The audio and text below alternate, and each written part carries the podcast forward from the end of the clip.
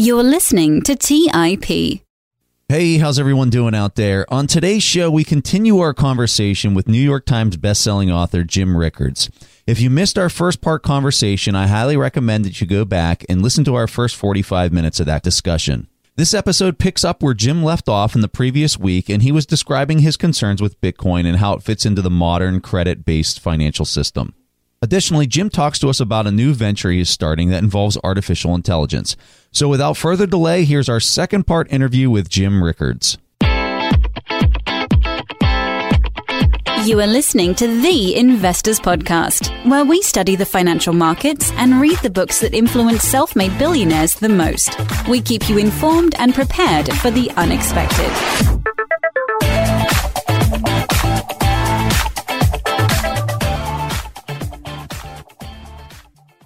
So, let's just say that we fast forward a year, two years in advance, and let's say Bitcoin has another big resurgence and a, another big price movement. And at this point, let's say the, the US government or any other major economy says, this is enough.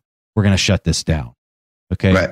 I personally feel that you've had so much entrenchment into the finance industry at that point. I mean, we now have the CME with derivatives wrapped around this. We're potentially going to have ETF vehicles now that the derivatives are in place that are then going to be wrapped around this. We're going to have options that are then wrapped around the ETF vehicles and everything else. So, don't you kind of feel like the longer that the government doesn't make a decision on this, the harder it's going to be for them to actually shut it down? What's your thoughts on that? I think the decision's already been made. I mean, it's an interesting hypothetical, but the decision has already been made. And the fact that Bitcoin's way off the top. It's not just the price has dropped 70%, which it has, but the volumes have dropped. So you're not seeing the transaction volume. A lot of exchanges have been shut down, more under scrutiny. But the point being, a lot of people are getting a very rude awakening about reporting their crypto profits. Some people are going to roll the dice and not report them. They have a good chance of landing in jail. Those who do report them are like, wait a second. I got my Bitcoin. I bought it a thousand. I sold it at 12,000. I swapped into Ripple. I still have crypto, but you're trying to tell me I owe 10,000 a coin on a thousand coins is $10 million. And I owe $4 million in tax when all I have is Ripple. I mean, that's what's happening. You got to pay the tax in dollars, even if you rolled into Ripple or Ether. So people are just finding out the hard way that the rules apply to them. As far as the derivatives are concerned, I remember when uh, late last summer, early fall 2017, when uh, the Chicago Board Options Exchange and NASDAQ were announcing all these derivatives, and all the Bitcoin groupies were jumping out of the seats. Yay, look at us. We're real. We're respectable. These big established institutions are launching derivatives on our currencies. That validates the use case in our currencies. And I said, man, you don't know anything about derivatives. They're going to crush you. And if you look at when the Bitcoin future was launched and when the, the market broke, same day. In other words, one of the reasons it went up was because there was no way to short it the minute you could create short interest is like, hey, bring it on. So I, I just said, be careful what you wish for. And those derivatives have proved the undoing. The Bitcoin might have gone to $40,000 if you had never invented a way to short it, but they did, and it went straight down after that.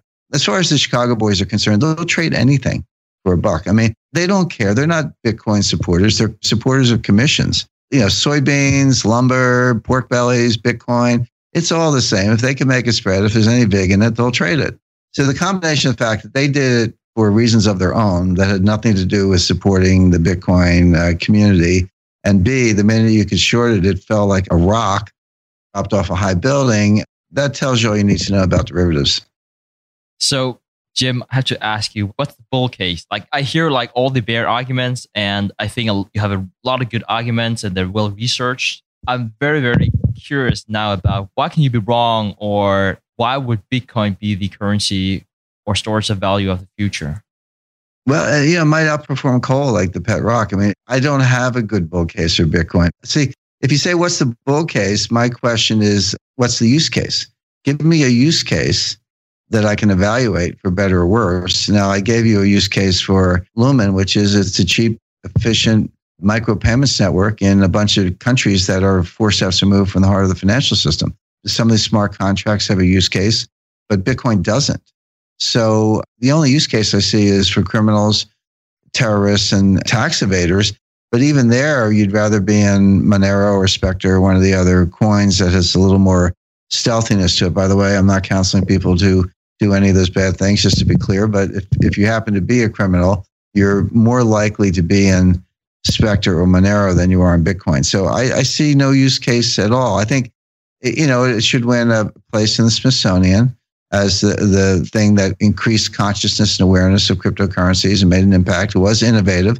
By the way, Nakamoto made another mistake. See, look, I don't want to be too critical. The guy was a team or woman or whoever, we don't know, but whoever it was could have been a team from the NSA building back doors with a, another shooter drop, but who knows, right?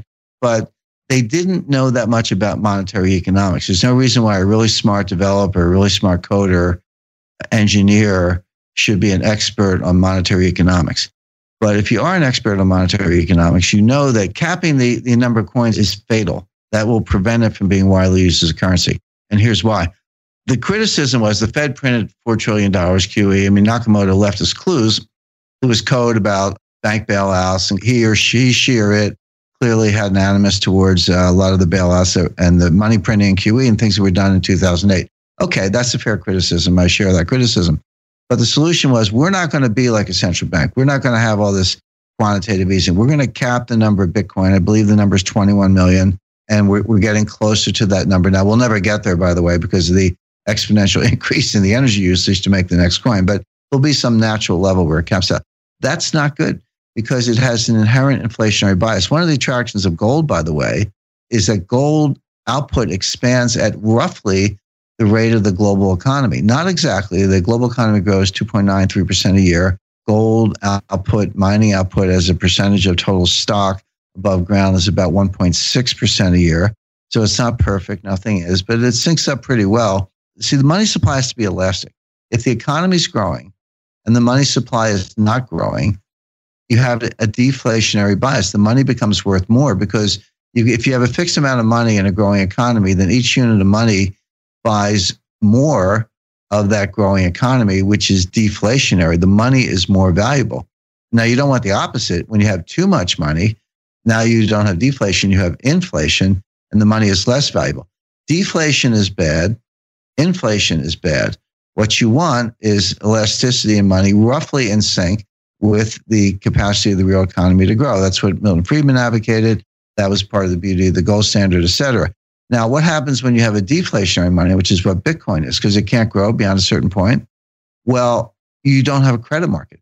Who in their right mind would borrow in money that is worth more when you have to pay back the debt? That means your debt is going up over and above interest. So I borrow in a certain amount of Bitcoin, but when I pay you back, the Bitcoin is worth a lot more. Well, that stinks for me because my loan went up, doubled or tripled or whatever. So you'll never borrow in a deflationary currency, which means there's never a credit market If you don't have a credit market, you can't have an economy. And as what drives, yeah, base money is important, M0 is important, M1 is important, absolutely. But the economy is driven on credit. Credit is a high multiple of the base money. It's credit in the form of bank credit and lending and increasing deposits. So a deflationary currency, which is what Bitcoin is, is doomed to fail because it's not elastic over and above all the other reasons I mentioned. I know you have a lot of contacts in the central bank, not just in the US, but all over the world. What do they say about Bitcoin specifically or about cryptocurrencies? Is that something that they are concerned about in any way? Well, it's what I described. And the closed door is becoming more of an open door because they have to act. It's kind of, it goes to your point, Preston. If they wait too long, you know, this cat's out of the bag, so to speak. There are some real Bitcoin millionaires out there, and there are some Bitcoin billionaires out there. And the math is simple. If you bought your Bitcoin for five bucks and you bought, you know, 100,000 coins for half a million bucks and it went to 20,000 you sold out, I mean, you're a billionaire. So I don't dispute that those cases exist. But the point I make is that how did you make the money? You took it from suckers who were paying you $20,000 a coin. South Korean, you know, auto mechanics who hawked their inventory, guys in West Virginia who took out a home equity loan and bet the ranch at crazy prices because they thought this was easy money or a way to retire early. That's how you made your money. Is that the economic model you want? There's no value created. There was no wealth created. There was no ingenuity. There was no Bill Gates. There was no Warren Buffett. It was just a wealth transfer from early adapters to suckers. Let's take a quick break and hear from today's sponsors. Don't just ride the index, seek to outperform it with Fidelity Active ETFs. Learn more at fidelity.com slash active ETFs. Before investing in any exchange traded fund, you should consider its investment objectives, risks, charges, and expenses. Contact Fidelity for a prospectus and offering circular, or if available, a summary prospectus containing this information. Read it carefully. While active ETFs offer the potential to outperform an index, these products may more significantly trail an index as compared with passive ETFs. Fidelity Brokerage Services LLC member NYSE SIPC. Our friends at Corient provide wealth management services centered around you. Corient's goal is to exceed your expectations and simplify your life. Corient has been helping high achievers just like you enjoy their lives more fully, preserve their wealth, and provide for the people, causes, and communities they care about. They're one of the largest integrated fee only US registered investment advisors, and Corient has deeply experienced teams in 23 strategic locations. They have extensive knowledge spanning the full spectrum of planning, investing, lending, and money management disciplines. The teams at Corient put the collective power of their expertise into building you the custom wealth, investment, and family office solutions that can help you reach your holistic financial goals, no matter how complex they may be. Real wealth requires real solutions. For more information, speak with an advisor today at corient.com. That's spelled C O R I E N T dot com. That's corient dot com. When Rainn Wilson had a great idea, he turned to AT&T Business. They assured him no matter how out there his idea may be, they had his back. So he came up with this, a talking pillow designed to put you to sleep, backed by a reliable network and the only network with built-in security controls. And thus, Sleep with Rain was a hit. Take your business to the next level at business.att.com. That's business.att.com. All right, back to the show. So, Jim, you've been uh, working as a chief global strategist at Meraglim Holdings, and you're working on a thing called Raven. Can you tell us a little bit more about what you're doing here? Sure, thank you. I'd be glad to. This is uh, it's a company I started with a partner, Kevin Massengill, uh, about a year and a half ago. By the way, Kevin, like yourself, is an Army background, is an Army Ranger, Mountain Division, and uh, worked in Army intelligence. We're off to a good start. And here's what we're doing. The company's Meraglim. Our product is Raven and that was in honor of the Raven of Zurich, which, um, if you read my book, The Road to Ruin, it was. It started with the uh, little bio and history of uh, Felix Somary, who was Austrian-born but lived most of his life in Switzerland, banker who had an uncanny track record of predicting all the great events of the 20th century in advance. Saw World War One coming, sold all of his customer securities, converted to gold, moved the gold to Norway, sat out the war, when the war was over, everyone else was ruined. His clients were still rich. Saw the inflation of the uh, 19s and 1923 period, saw the collapse of the gold exchange standard, of the 1920s, uh, 30s, and so forth throughout the century up until uh, his death in mid century. And he was called the Raven of Zurich because the raven is associated with prophecy and prognostication and omens and so forth. So that was his nickname. So we call our product Raven. And what we're doing is we are building a system for predictive analytics in capital markets. And you need to let that sink in a little bit because the capital markets are, you know, the biggest markets in the world. And we're going to tell you what's going to happen. That's what predictive analytics are using our technology. And um, a couple things about that. First of all, a lot of people will tell you that's impossible. They'll go, "Oh, that's interesting, Jim. That don't you know that that cannot be done?" Well, the answer is it cannot be done using the mainstream technologies and using the mainstream methodologies because those methodologies are badly flawed. It can be done using the right technology and the right branches of science. So that's one of our innovations. We look all the time at competition. You know, great firm like Morgan Stanley, they spend two billion dollars a year in R and D, and the other big banks spend comparable amounts. And you see Paul Jones, you know, Paul uh, Tudor Investments, and Stevie Cohen at Point Seventy Two these guys with their practically unlimited resources, they're all like, yeah, we're, we're getting into this, you know, artificial intelligence doing this. And I, and I look at that very closely because I'm like, man, if they're doing what we're doing, I'm not sure I want to be in this business because we're not spending $2 billion, but they're not. So we're very satisfied that we are unique in applying new branches of science, not science that we invented. This, some of the science is a couple hundred years old, but the application of it to problems in capital markets. And a lot of this in, in the case of myself and Kevin and Terry Rickert, who's our chief scientist and uh, just absolutely brilliant, groundbreaking, applied mathematician. We all have a background in intelligence. Kevin worked in military intelligence. Terry did work for the Navy. I did a lot of work for the CIA. So we have that kind of mindset of how do you solve problems when you don't have all the data? I always say if you have all the data, a smart high school kid can solve the problem.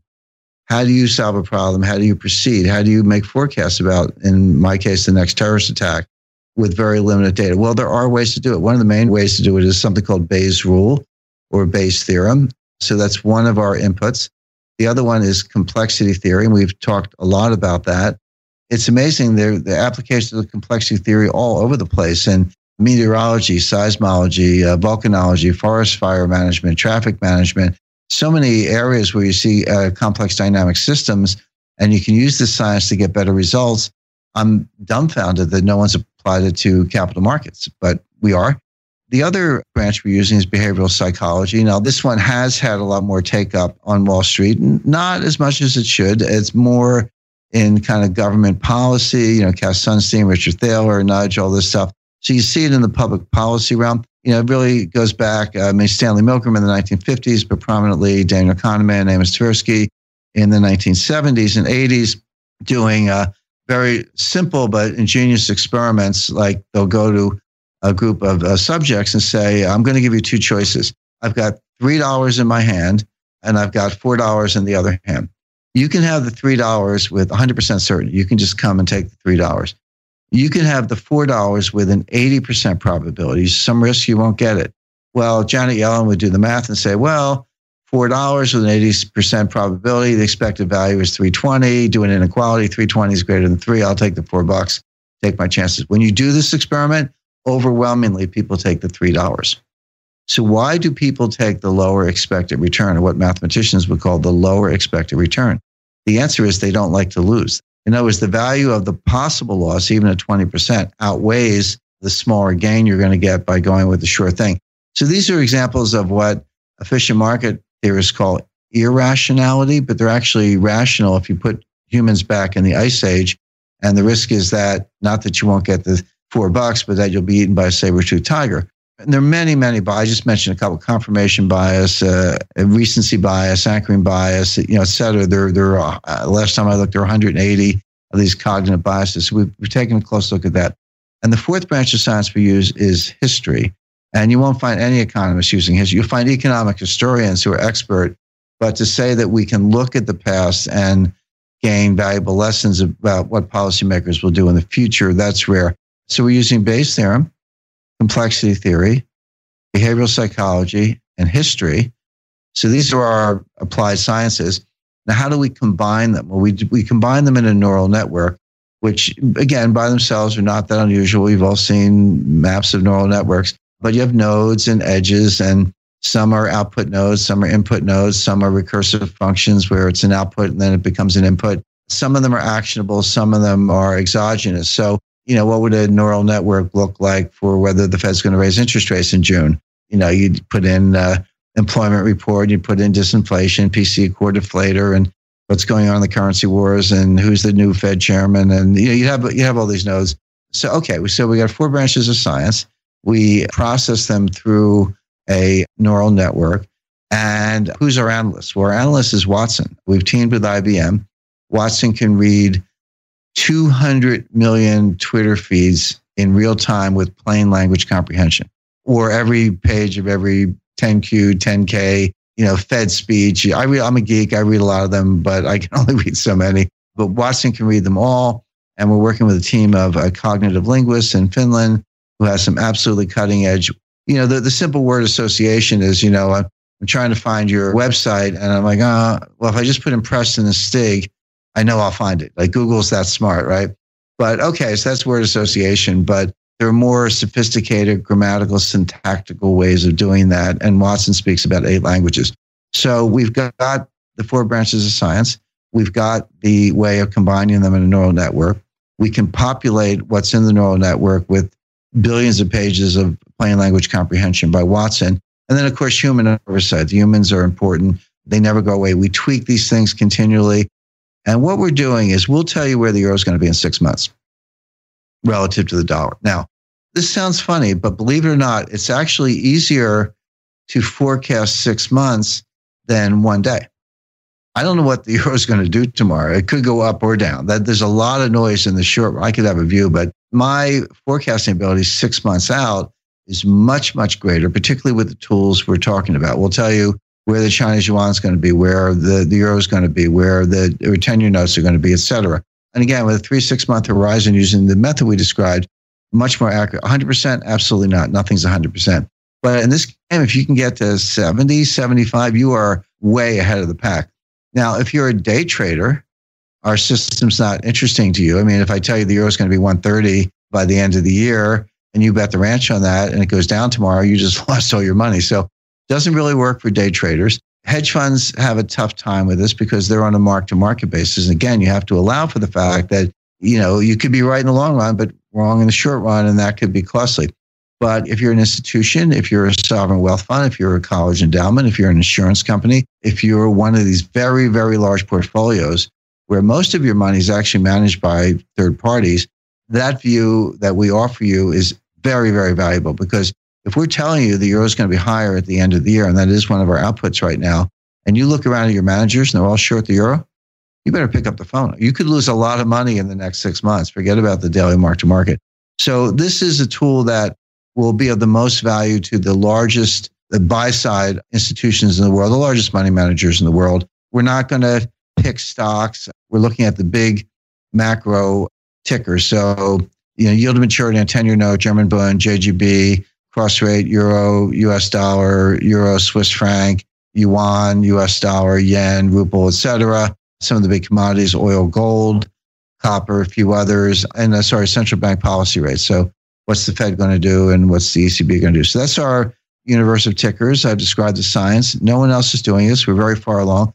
Couldn't be more excited. Got a lot of uh, good investor uptake. Anyone's uh, interested, they could just go to our website, meraglim.com M E R A G L I M.com to learn more. But this, by the way, uh, this is a continuation of the work that my partners and I did at the CIA. This is Project Prophecy, third generation. So, Project Prophecy was the predictive analytic engine that we built for the CIA to predict terrorist attacks based on a strategic study that was done after 9 11. It worked so well that we were getting you know chastised by the general counsel because we, we kept finding insider trading that was not terrorist related. We were looking for terrorists, but we kept finding like normal crooks.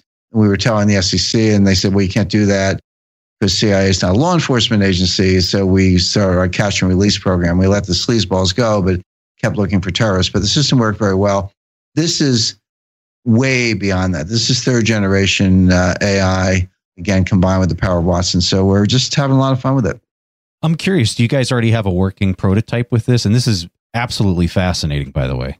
Well, the answer is yes. And I was the one who uh, stood in one of the, those capsules on the London Eye on uh, June 20th, 2016, three days before Brexit, in front of a camera telling people that the UK was going to vote for Brexit, the pound was going to collapse, gold was going to soar.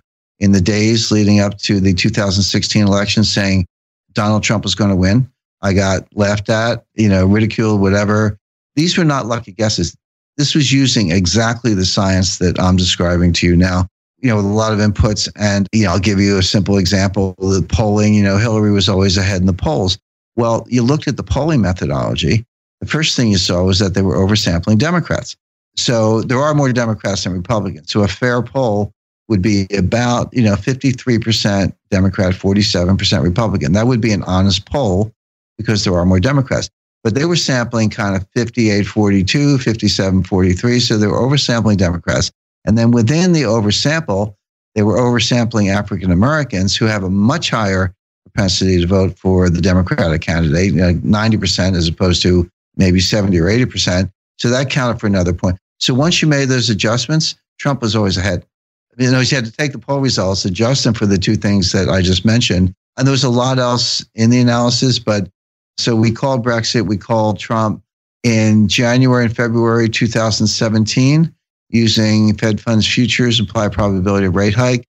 The market was giving a 30% probability that the Fed would hike rates in March of 2017.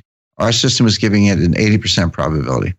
The Fed saw this. The Fed freaked out. The Fed said, wait a second, the market doesn't believe us. This was after, remember, they went through all of 2015 with one hike, all of 2016 with one hike. And then in December 2016, the Fed says, we're going to hike three or four times. Our system said, yeah, you're right. You are going to hike in March. The market said, well, we don't believe you. So the Fed freaked out. And in three days at the end of February, Yellen, Dudley, and Lael Brainard all went out and gave speeches and practically yelled, say, hey, we're going to raise rates. Wake up. And the market implied probability went from 30% to 80% in three trading days at the end of February 2017. And that was, it converged with, we were already at 80%. The market was at 30%. In a couple days, the market converged at 80. And then by the meeting date, which I think was March 13th or somewhere around there, uh, everybody was at 100%. You knew they were going to raise it then. But these are real world cases. Let's take a quick break and hear from today's sponsors. If you're looking for the right franchise concept at the right time, an iFlex Stretch Studio franchise is the business for you. iFlex is the newest franchise concept from the founders of the Joint Chiropractic. With over 200 licenses already awarded to our regional developers, there's never been a better time to own an iFlex franchise in your market. An iFlex Stretch Studio franchise offers its clients the best in professional assisted stretching for one affordable price in one beautiful location. Even the Mayo Clinic says stretching can increase flexibility and improve your joints' range of motion, helping you move more freely. Prime regional developer opportunities and franchise locations are going fast. Don't miss this opportunity to get into this rapidly growing health and wellness business from the founders of the Joint Chiropractic. Find out more today. Call 888 994 3539 or visit iflexpodcast.com. Call right now 888 994 3539 or visit iflexpodcast.com. Kyle, you're connected with a ton of different investors and portfolio managers, and you're just really in the know on a lot of these things. How do you keep up with all the day to day headlines for your portfolio companies? Yeah, so I used to have a ton of issues with this, and that was until I started using Yahoo Finance. Really? What's so great about it?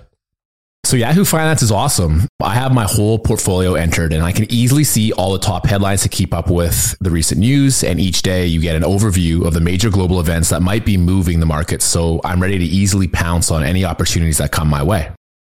What else can you do on Yahoo Finance's platform? They also have a number of cool features, including a tool that lets you link all of your investment accounts, analyst ratings, and independent research, as well as the ability to create customized charts.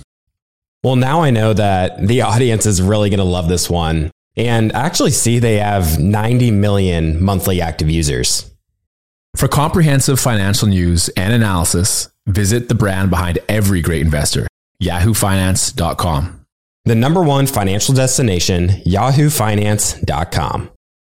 As many of you know, I love studying businesses and networking with business owners. The more I've studied businesses, the more I've realized that starting and scaling your business is easier than ever because of companies like Shopify. Did you know that Shopify powers 10% of all e commerce in the US? Shopify is the global force behind Allbirds, Rothy's, and Brooklinen, and millions of other entrepreneurs of every size across 175 countries. Shopify is the global commerce platform that helps you sell at every stage of your business. From their all in one e commerce platform to their in person POS system. Wherever and whatever you're selling, Shopify's got you covered. Shopify even helps you turn browsers into buyers with the internet's best converting checkout, up to 36% better compared to other leading commerce platforms. What I personally love about Shopify is that it's the turnkey solution to kickstart and grow your business, and they are totally committed to giving you the necessary tools to succeed as a business owner. Plus, they have an award winning customer support team there to help you every step of the way. Because businesses that grow, grow with Shopify. Sign up for a $1 per month trial period at shopify.com slash WSB. That's all lowercase. Go to shopify.com slash WSB now to grow your business no matter what stage you're in. That's shopify.com slash WSB. All right, back to the show. So, where are you looking for two specific things? Is the dollar relative to other currencies? How is that looking in the next six months? And then also oil. What's that looking like in the next six months? We're looking at a euro, uh, kind of 130 by the end of the year. So that's a significant increase in the euro, a significant diminution in the value of the dollar. That's one of the ones we're mainly focused on. We've definitely got the Fed hiking rates in June. And by the way, we're not, it's not that we're always out of consensus. We're not contrarians. Oh, the market says this, so we say the opposite. Sometimes the market's right with us. Sometimes they're not. We don't care. I mean, we look at the market, we, we care in that sense, but we're going to go with our methodology because it's, it's very solid and very proven.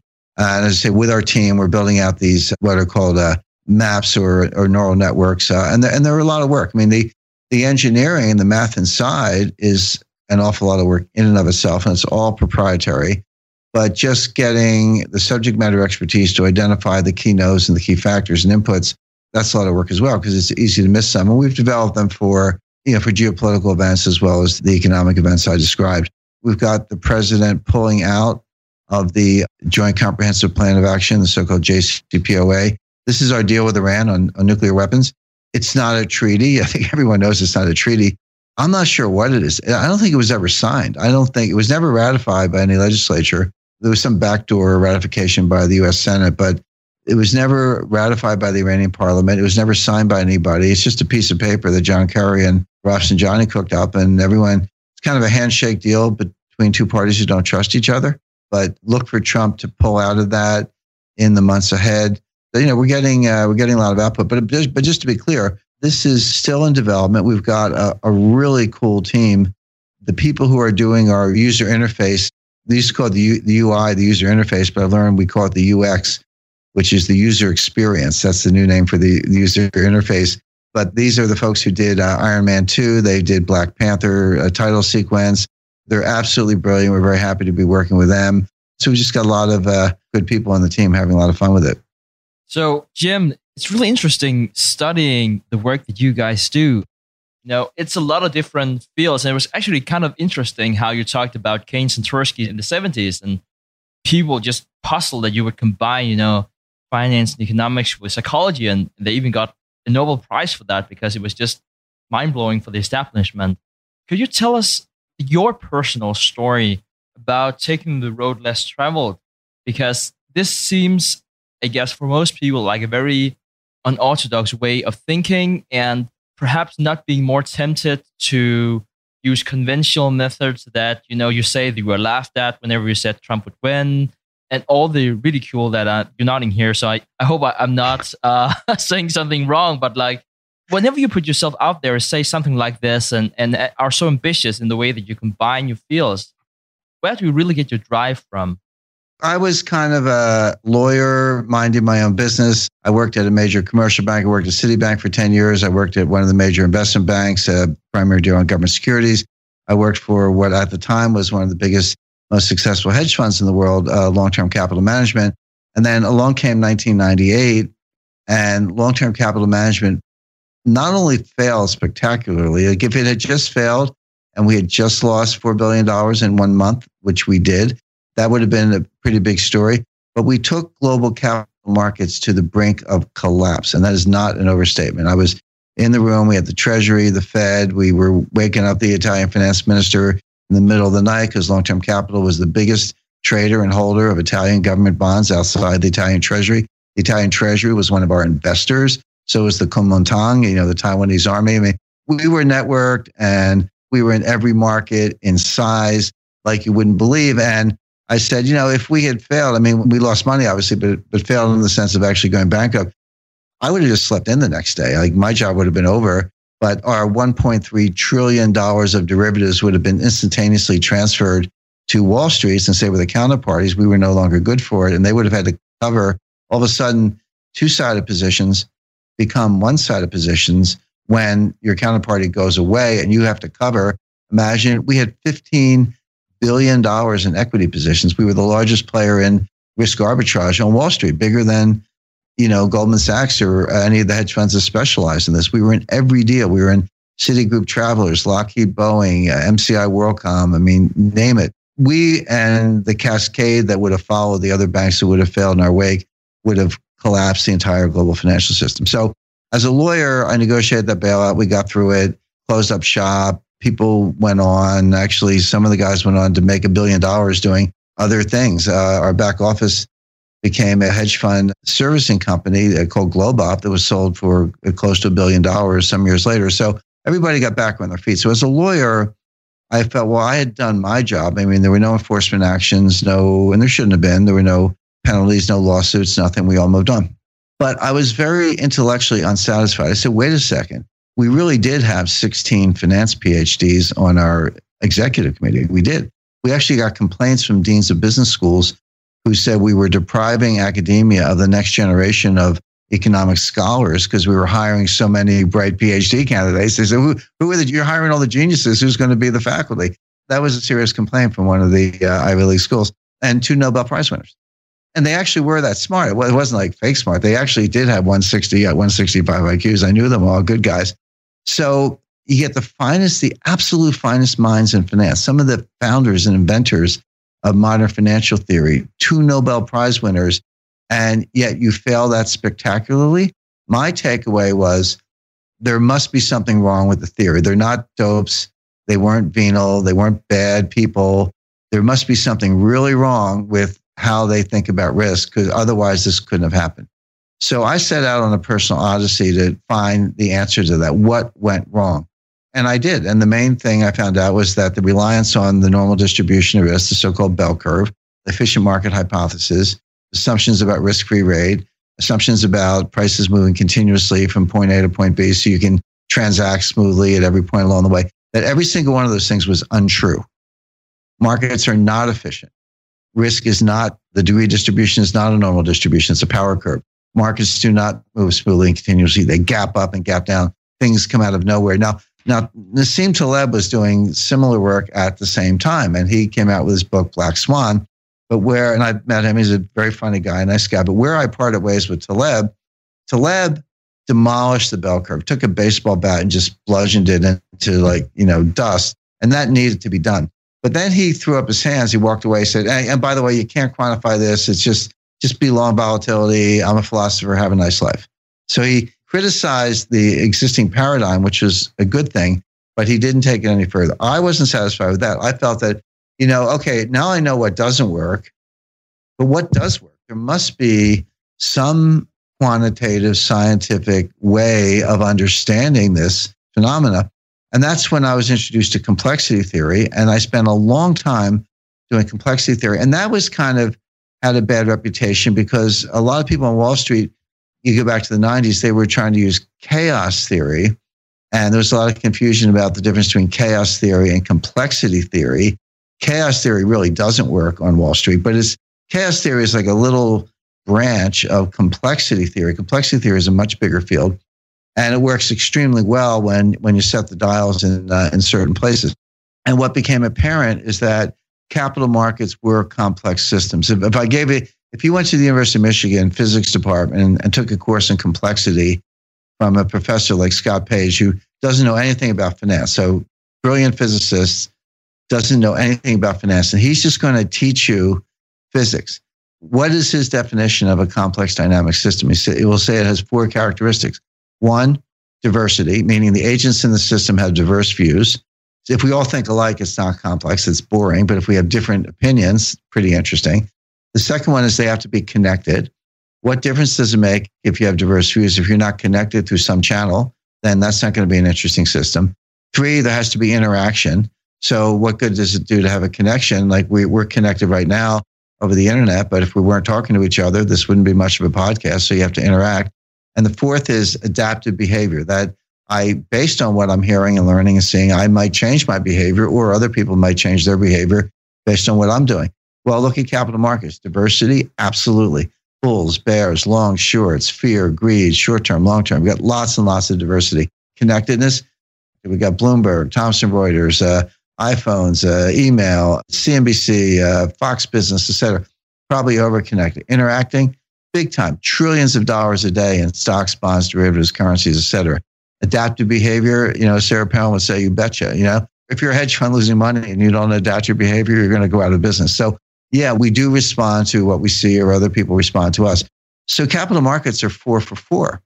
Once you realize the capital markets are complex dynamic systems, you can now import this whole body of physics that's been around for 60, 70 years into capital markets and get enormous insights. And I started working with people at the Applied Physics Laboratory outside of Washington, D.C. and Los Alamos. And what I would say to the physicists, I say, hey, let's crack the code. Here's what we need to do. It's what we call team science. And this is what we're doing at Meraglim. So let's get a physicist, let's get an applied mathematician, let's get a developer, an engineer, a behavioralist, psychologist, a lawyer, an economist, and a few other folks, and let's team up and crack the code. And the physicist would say, "That's great! What a great idea! Like let's let's get the team, let's get some funding, let's do it." I would talk to PhD economists. They would say, "Why would we do that? You have nothing to teach us. We know everything about economics. Why would we work with a physicist?" In other words, physicists were more open to advancing the science of economics than economists were. So that was one of my discoveries. So we just solved that problem by putting our own team together. So the journey was as a lawyer, I felt that I did my job at Long Term Capital. I brought the team through that. Everyone emerged without a scratch. People were back on their feet, reputations intact, got back in the business. But as a person and uh, as just intellectually curious person, I was very, very dissatisfied that the smartest people in the world didn't get it right. And so that led me on an intellectual journey through the branches of science. And I, I, really learned Bayes' theorem at the CIA. Complexity theory I learned on my own. I'm a little bit of an autodidact, as you can probably tell. You know, I teach myself a lot of stuff, but Bayes is something I learned at CIA because we were trying to predict the next terrorist attack after 9 11. Well, how many data points do we have? One. We had, we had one. That there's never been an attack like 9 11, 3,000 Americans dead. And so if you're Janet Yellen, you'd say, well, okay, let's wait for 10 more attacks, 30,000 dead, and then we'll have a time series and then we can look for a correlation. No, when it's life or death, you can't do that. When you're in the intelligence community, you don't have that luxury. You have to go tackle the problem with what you have, however scant. And that's what Bayes rule lets you do. You form a hypothesis based on whatever you have. Is it enough to satisfy a frequentist statistician like Janet Yellen? No but it's the best you can do. And sometimes when you have nothing to go on, you make a guess, but you're honest with yourself. You say, this is a guess and it's 50 50. I could be wrong. But then what you do, you look at subsequent data. This is why it's called causal inference or inverse probability, because what you're doing is you're updating the hypothesis with subsequent information. So when subsequent information comes along, you ask yourself a question. What is the probability that that subsequent thing would or would not have happened if my original hypothesis were true or false. In other words, what's the conditional probability of the second thing being true if the first thing was true? Well, if it's high, then you've now strengthened the original hypothesis with the subsequent data. If it's low, you, you lower the odds. So you might take that 50%, that guess, and you might upgrade it to 60, 65, 70 as this new stuff comes in. Or you might lower it, you might abandon it, it might go to zero. Say, hey, none of these other things would be happening if I were right. So I'm probably wrong. So discard that and keep going. Jim, what a pleasure chatting with you. I mean, this was just fascinating stuff. We're just so thankful that you come back on the show. It's always so much fun to hear what you're up to because it's always something so fascinating.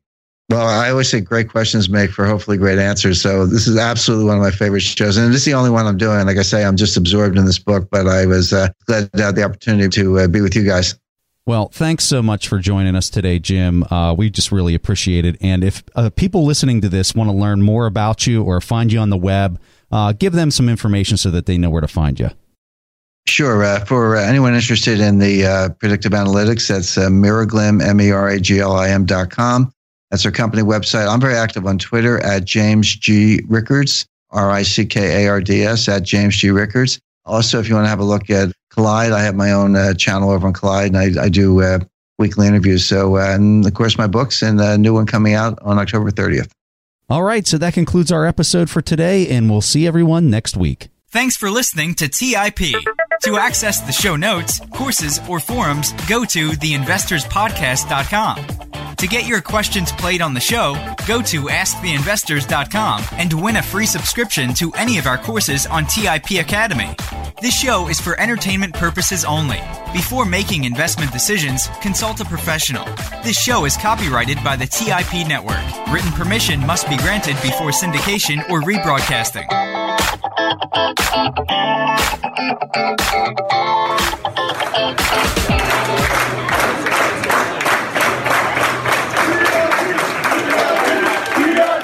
VIP, VIP, VIP, VIP, VIP.